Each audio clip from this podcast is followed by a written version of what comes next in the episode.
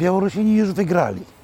Już wygrali przynajmniej rzecz jedną, mianowicie to, że świat przypomniał sobie, albo bądźmy szczerzy, po prostu dowiedział się o Białorusi. Białoruś była tym segmentem świata postsowieckiego, który właściwie był w polityce europejskiej, w polityce światowej kompletnie niedostrzegany. Po wydarzeniach ostatniego ponad miesiąca Białoruś jest na pierwszych stronach światowej prasy. Białoruś interesuje wszystkich i problem białoruski stał się jednym z najważniejszych do rozstrzygnięcia w polityce europejskiej. To po pierwsze. Ale nie miejmy również złudzeń. Dla ogromnej części świata zachodniego Białoruś jest częścią rosyjskiej strefy wpływów.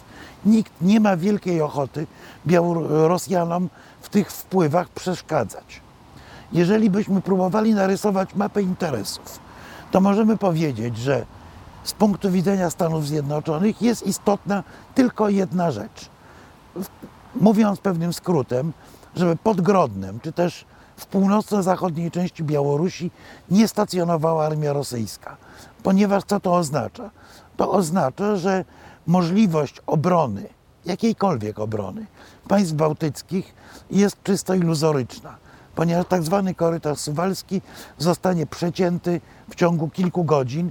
Wobec tego możliwość lądowego połączenia obszaru natowskiego z krajami bałtyckimi znika. I to, to w gruncie rzeczy głównie interesuje Amerykanów. Oni mówią jasno partnerowi rosyjskiemu, nie życzymy sobie waszych wojsk na Białorusi, w szczególności w jej zachodniej części. Z kolei z punktu widzenia Europy, oczywiście Białoruś demokratyczna to jest cel średnioterminowy, który Europa chciałaby osiągnąć. Natomiast nie jest to demokracja, która miałaby być skierowana przeciwko Rosji. Europejczycy generalnie się zgadzają. Białoruś znajduje się w rosyjskiej strefie wpływów. To, co chce osiągnąć Unia Europejska, to po pierwsze stabilizacja na Białorusi, po drugie usunięcie władzy dyktatorskiej, która coraz bardziej irytuje po prostu opinię publiczną. Pamiętajmy, że politycy muszą się z opinią publiczną bardzo liczyć. Wreszcie po trzecie, warto by było wejść na Białoruś nieco mocniej gospodarczo. To jest w szczególności interes Niemiec i Austrii, które są tam ekonomicznie zaangażowane.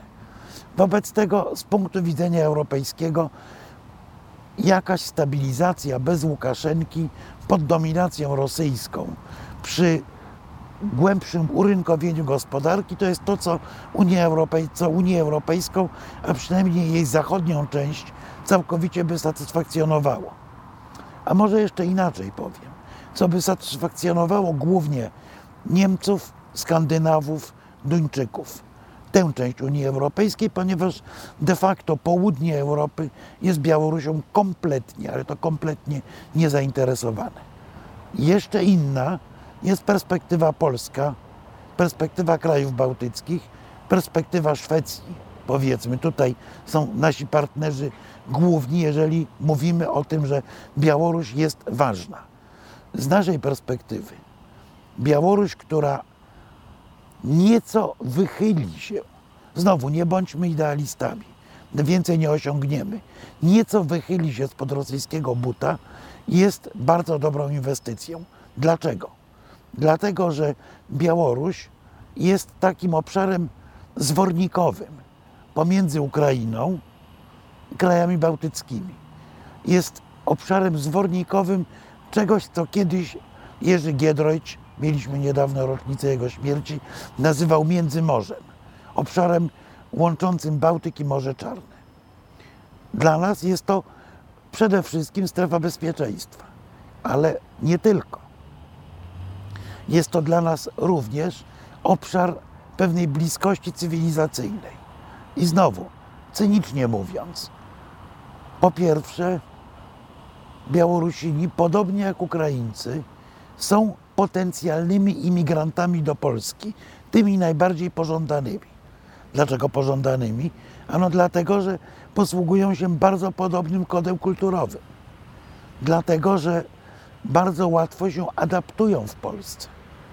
Że są mentalnie, intelektualnie, nawet językowo bardzo nam bliscy. Taka anegdota autentyczna.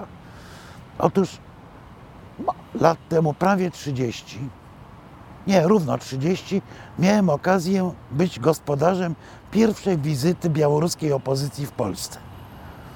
Liderzy ówczesnej opozycji, Zjanon Paźniak, Juri Hadyka i nieżyjący już Michał Tkaczow, przyjechali do, do Warszawy na spotkanie z Solidarnością. Dwóch z nich, Tkaczow i yy, Hadyka, wybrali się również ze mną do Gdańska, do ówczesnego przewodniczącego Solidarności, jeszcze nie prezydenta Lecha Wałęsy. Po czym przychodzimy do Wałęsy, spotykamy się, no i oni zaczynają mówić po białorusku oczywiście.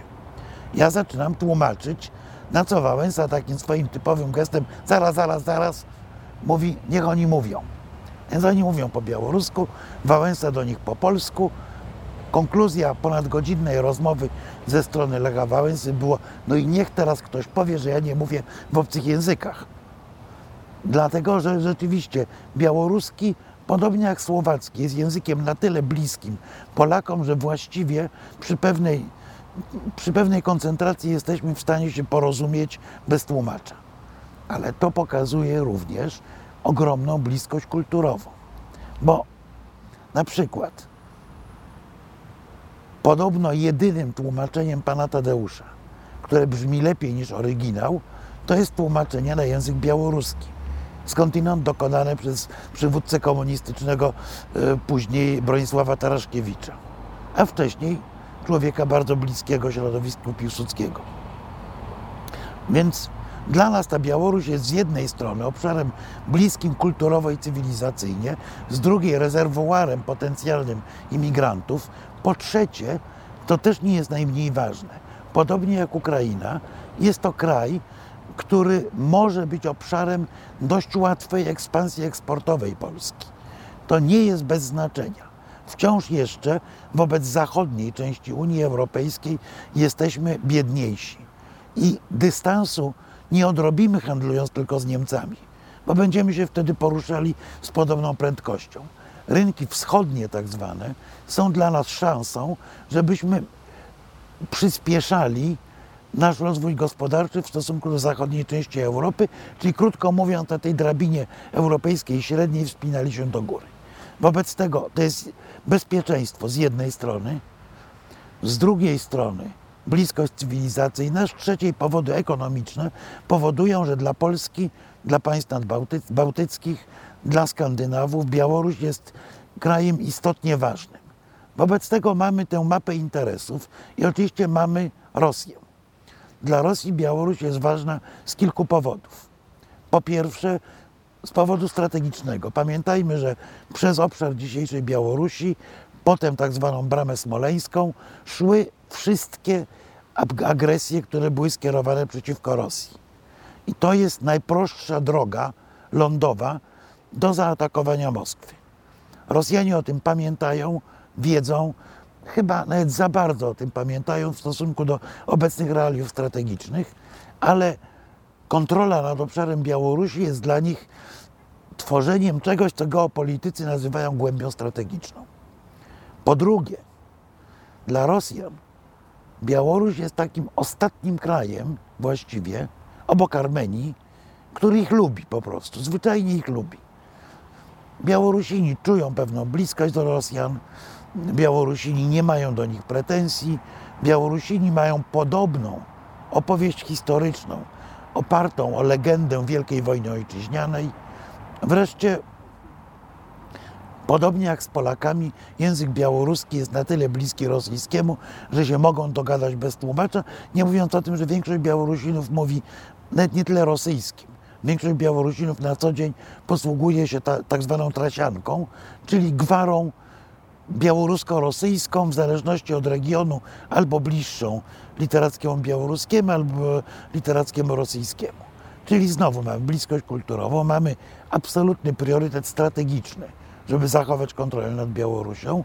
Wreszcie, co nie jest nieważne, dla Władimira Putina Białoruś jest potencjalnie najłatwiejszym obszarem ekspansji.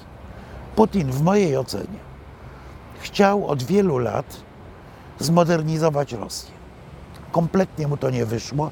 Wobec tego od pewnego momentu, co najmniej od roku 2008, wszedł na ścieżkę reimperializacji polityki rosyjskiej, czyli zdobywania nowych ziem dla nowego caratu, nowego imperium rosyjskiego. Zajął Krym, zajął część terytorium Gruzji. No i okej. Okay. Za każdym razem słupki poparcia mu gwałtownie rosły. No ale to poparcie teraz spada. I w razie czego, ale właśnie w razie czego przyłączenie Białorusi byłoby jakby kolejnym, kolejnym czynnikiem, kolejnym elementem pozwalającym Putinowi na odbudowę popularności, na napięcie mięśni, powiedzenie imperium cały czas rozwija się, ekspanduje. Więc mamy ten cel bezpieczeństwa, mamy ten cel polityczny i mamy również potężne interesy gospodarcze.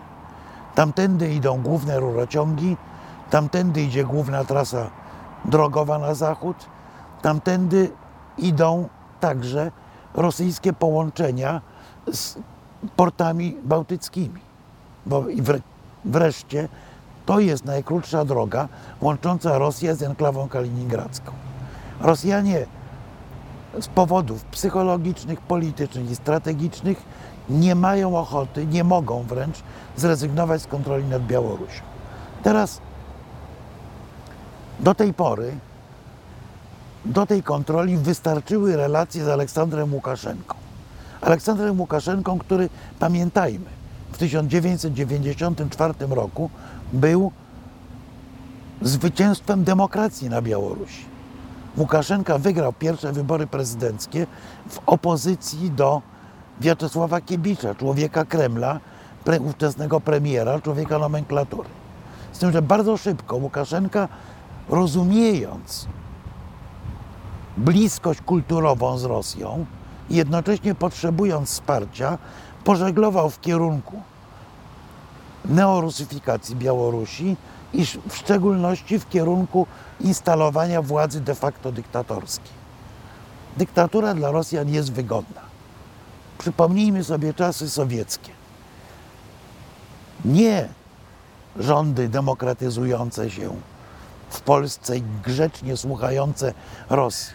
Nie rewolucja Dubczeka w Czechosłowacji, która dwa razy na godzinę podkreślała, że my jesteśmy jak najbardziej częścią Układu Warszawskiego, tylko Nikolaja Czałszewsku, który fikał, przyjaźnił się z Amerykanami, z Izraelem, był ulubioną postacią władz na Kremlu, bo był dyktatorem. Bo ta dyktatura miała ograniczone pole manewru w odróżnieniu od władzy, która ma poparcie y, własnej ludności. Tylko wydaje mi się, że w ostatnich latach Władimir Putin chciał zmienić paradygmat władzy. Ostatnio w którejś z telewizji spierałem się z e, redaktorem Radziwinowiczem z Gazety Wyborczej, który mówił, że Putin w ogóle nie rozumie tego, że demonstracje mogą obalić władzę. No, zaraz, zaraz. Demonstracje obaliły władzę w Armenii, demonstracje obaliły władzę w Mołdawii, demonstracje obaliły władzę już raz w Gruzji i zaczynają obalać ją ponownie. Demonstracje obaliły władzę na Ukrainie. Putin to doskonale wie. I po doświadczeniu ukraińskim, kiedy postawił na złego dyktatorskiego konia, próbuje podłączyć się do demokratycznych rewolucji. W, na Białorusi wyglądało to w ten sposób, że rosyjskie media na przykład były co najmniej obiektywne w okresie kampanii wyborczej. Nie wspierały Łukaszenki. Tylko potem stało się coś innego. Potem pojawiły się gigantyczne, jak na Białoruś, masowe demonstracje. Demonstracje, które na swoim szczycie gromadziły około 300 tysięcy ludzi w niedzielę na ulicach Mińska i miast y, Białorusi. Otóż teoria politologii powiada, że władzę dyktatorską obala ruch społeczny czy demonstracja, o ile obejmuje ona ponad 3,5% ludności. Na Białorusi była ta, jest to na granicy tego 3,5% ludności. I teraz Rosjanie zaczęli się obawiać, że ten ruch wymknie się spod kontroli. Z drugiej strony Aleksander Łukaszenka, któremu dyskretnie podpowiadano, że może by się udał na długi wypoczynek do, na wybrzeże Morza Czarnego czy pod Moskwę do Daczy yy, i zrezygnował z władzy, z tej władzy zrezygnować nie chce. Mamy teraz potencjalnie na Białorusi cztery scenariusze. Jeden scenariusz to jest scenariusz krymski. Możliwy, niestety. Czyli, że Rosja wolniej lub szybciej przyłącza po prostu Ukrainę do Federacji, Białoruś do Federacji Rosyjskiej, tworząc trzy nowe gubernie, czy ewentualnie jakiś obszar autonomiczny. To jest scenariusz, który jest scenariuszem bardzo trudnym z jednego powodu. A Rosja by się zderzyła wtedy z realnymi, poważnymi sankcjami zachodnimi. Nie bardzo Rosjan na to stać. Scenariusz drugi to jest scenariusz nazywany umownie abchaskim. Jak wiemy, Abchazja została okupowana przez wojska rosyjskie w czasie wojny z Gruzją w 2008 roku, po czym utworzono tam takie tak zwane parapaństwo. Ale to parapaństwo abchaskie wewnętrznie rządzi się mniej więcej samo. Natomiast jest totalnie od Rosji zależne, łącznie z totalną zależnością ekonomiczną.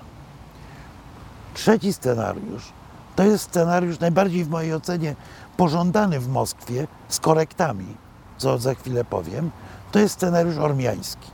Czyli krótko mówiąc, zostaje wyłoniona w wyniku ruchu demokratycznego nowa władza, zostaje ludzie mający poparcie społeczne obejmują władzę, ale jednocześnie ci ludzie są otwarci mniej lub bardziej na współpracę z Rosją. To zdarzyło się w Armenii, to zdarzyło się w Mołdawii, to dzieje się w nieco innej perspektywie w Gruzji. I tu przeszkodą jest Aleksander Łukaszenka. W ostatni poniedziałek Aleksander Łukaszenka odwiedził w Soczi Władimira Putina. Rozmowy trwały 4 godziny, dostaliśmy dość krótki komunikat po tych rozmowach. Co jest w tym komunikacie? Półtora miliarda dolarów kredytu. Ha! Pani Swietłana Tichanowska, liderka białoruskiego demokratycznego społeczeństwa, powiedziała publicznie, że to jest kredyt dla Łukaszenki, a nie dla Białorusi. I to jest problem dla Rosjan, bo już im przepadło 3 miliardy, które kiedyś dali prezydentowi Janukowyczowi, żeby ratował swoją władzę na Ukrainie. Więc, ale na, do czego służy te półtora miliarda? Te półtora miliarda posłuży głównie do spłacenia starych długów w Rosji. Czyli krótko mówiąc, te pieniądze prawdopodobnie z Rosji nie wyjdą w dużej części.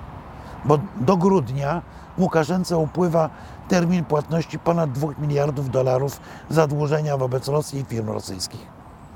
Więc te pieniądze są, a jakby ich nie było. Oczywiście dają pewien oddech Łukaszence, ale bardzo krótki. Drugi element tego komunikatu to było stwierdzenie, co ważne z obu stron, że demonstracje na Białorusi są demonstracjami pokojowymi. I Łukaszenka usłyszał jasno, że radźcie sobie sami. Bo nasi komentatorzy stwierdzenie Władimira Putina, że nikt nie powinien się wtrącać w sprawy wewnętrzne Białorusi, odebrali głównie jako stwierdzenie, niech się Zachód odczepi. Otóż nie do końca, bo również w tym komunikacie było stwierdzenie, że wojska rosyjskie cofną się od granicy białoruskiej.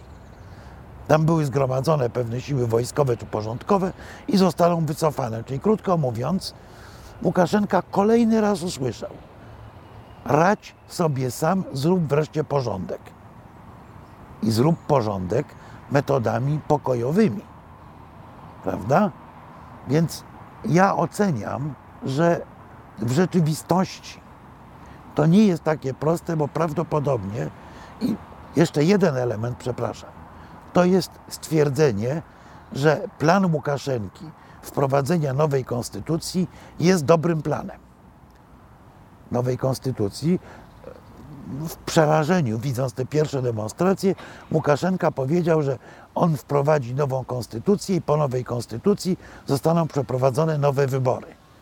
Czyli krótko mówiąc, komunikat polityczny po spotkaniu Łukaszenki z Putinem był taki, że zrób porządek i najlepiej będzie, jeżeli odejdziesz na warunkach honorowych. W gruncie rzeczy tak chyba to wyglądało. Oczywiście, co to znaczą warunki honorowe? To znaczy, że zostaną rozpisane nowe wybory i że ktoś z szeroko rozumianego kręgu władzy będzie promowany jako następca Łukaszenki.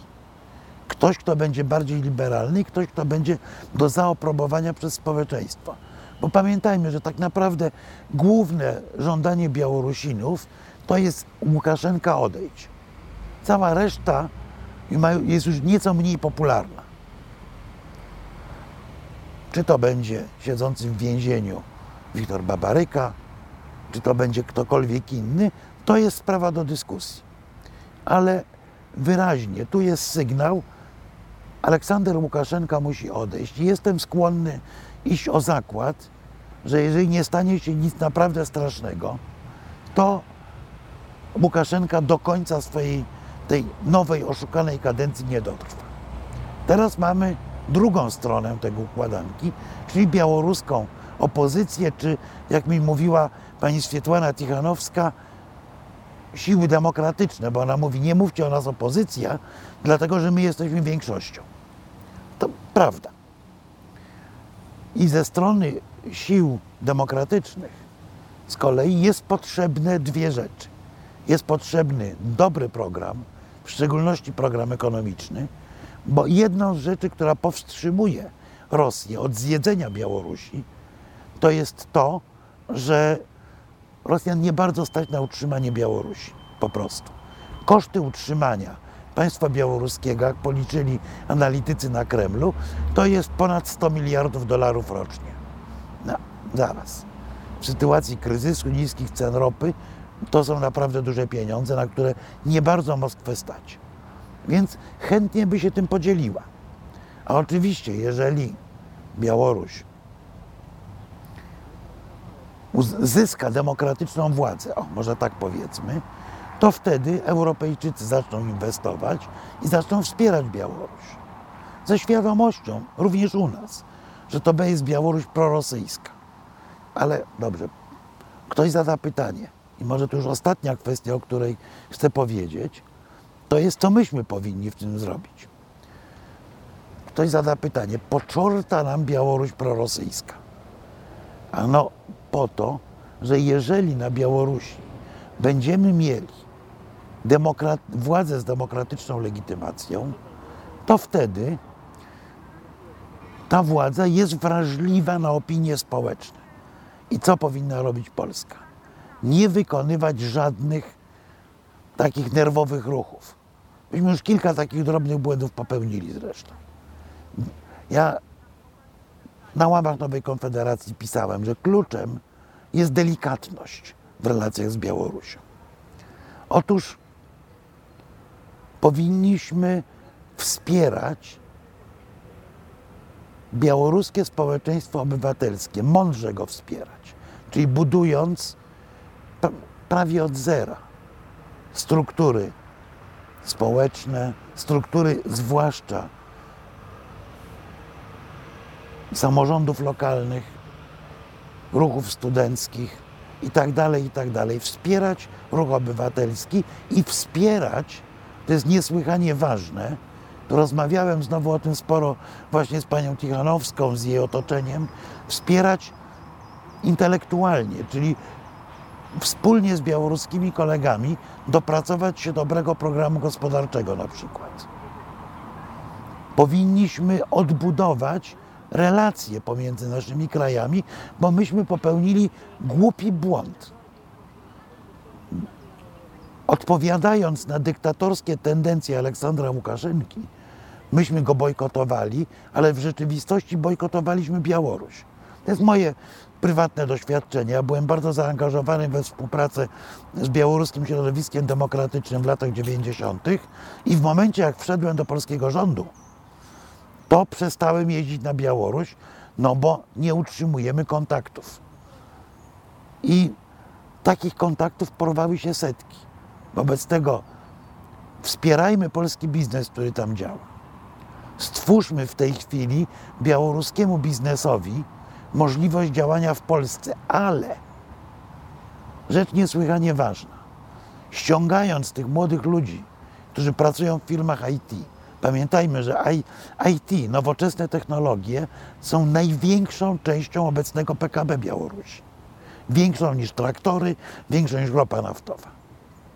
Więc ściągając tych ludzi, powiedzmy im, dajemy Wam możliwość działania, współpracujmy, twórzmy joint ventures, macie w każdej chwili otwartą drogę powrotu do domu, wtedy, kiedy Białoruś się zdemokratyzuje.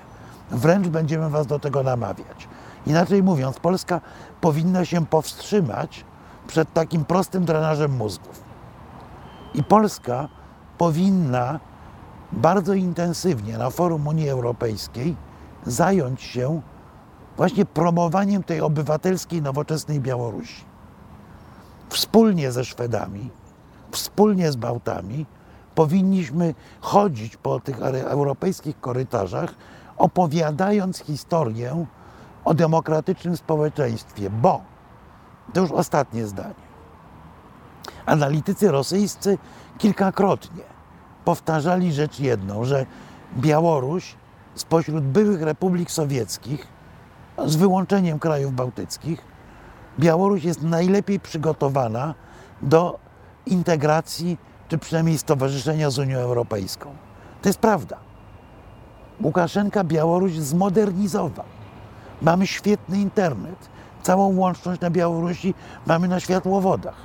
To zbudował Łukaszenka. Wobec tego, a dodatkowo mamy społeczeństwo, które myśli dość podobnie jak my, czyli, czyli zachodnio, mniej lub bardziej. Więc teraz, korzystając z tego assetu, jak mówi się w biznesie, spróbujmy krok po kroku, nie przyspieszając, przeciągać społeczeństwo białoruskie coraz bardziej na naszą stronę. Wtedy, za, nie za pięć, ale za 15 lat, władze demokratyczne na Białorusi powiedzą: No nie, jest nam jednak bliżej do Europy niż do Rosji. Rosjanie mają świadomość tego zagrożenia, dlatego miękko, ale wspierają w tej chwili Łukaszenkę.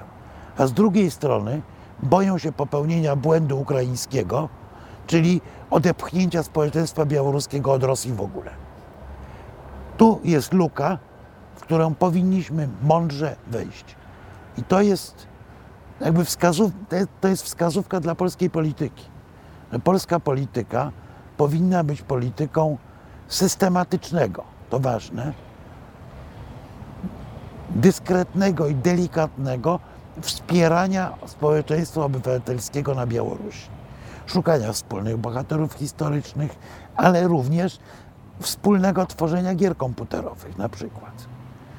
Mówienia o być może filmach dokumentalnych o współczesnej Białorusi. Dzięki telewizji Bielsat wychowaliśmy na przykład całe pokolenie białoruskich dziennikarzy. To jest ogromny, ogromny atut. Powinniśmy również zacząć wychowywać pokolenie białoruskich naukowców, białoruskich badaczy, białoruskich przedsiębiorców. To nie jest inwestycja na jutro. To jest inwestycja na pojutrze, ale ona się zwróci z naddatkiem.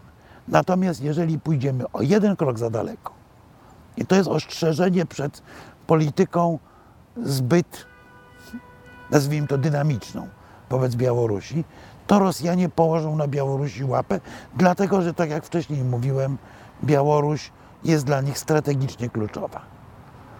Wobec tego poruszamy się między Scylną a Charybdą ale mając naprawdę ogromnie dużo sympatii do białoruskiego ruchu obywatelskiego, powinniśmy poruszać się, tak jak to Piłsudski mówił o kandydacie na prezydenta, bardzo lekką stopą.